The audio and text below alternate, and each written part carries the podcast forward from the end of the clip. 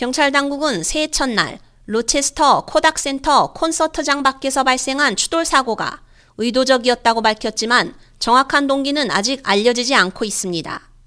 시라큐스에 사는 35세의 마이클 에이버리로 밝혀진 차량 운전자는 사고를 낸 1일 밤 사망했습니다. 2일 아침 열린 기자회견에서 관계자들은 에이버리가 사고가 나기 며칠 전 로체스터로 차를 몰고 가서 호텔에 체크인한 뒤 사고에 사용된 차량을 빌리고 휘발유 캔을 샀다고 밝혔습니다. 사고는 1일 밤 12시 50분쯤 약 1000명이 참석한 콘서트가 열린 로체스터의 코닥센터 앞에서 발생했습니다. 경찰관들은 행사장 앞 횡단보도에서 보행자들을 돕고 있었는데 에이버리가 몰던 포드 익스페디션이 속도를 높여 마주오던 차선을 가로질러 횡단보도를 건너는 보행자들을 향해 고의로 운전한 것으로 보인다고 밝혔습니다.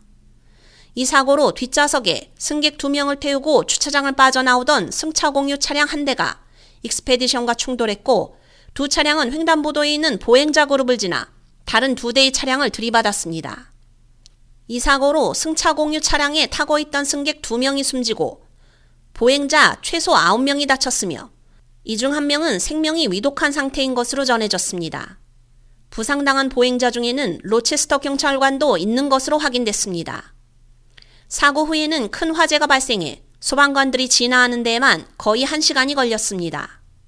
경찰 당국은 화재가 진압된 후 응급 구조대원들이 포드 익스페디션 안팎에서 최소 12개의 휘발유통을 발견했다고 밝혔습니다. 경찰은 사고 후 에이버리의 호텔방을 수색했지만 유서는 발견하지 못했습니다.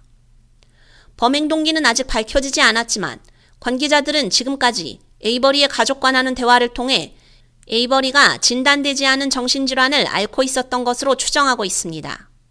현재로서는 다른 공범이 있는지 큰 음모의 일부인지는 확인할 수 없으며 또한 정치적, 사회적 동기가 있었다고 볼 증거도 찾지 못하고 있습니다. 제레미 벨 FBI 특수요원은 지금까지 수사에서 사상적 증거를 발견하지 못했고 국제 또는 국내 테러리즘과 연계된 증거 또한 발견하지 못했다고 말했습니다. 이번 수사는 현지 경찰과 FBI를 포함한 합동 테러 테스크포스 팀이 주도하고 있습니다. K-Radio 유지연입니다.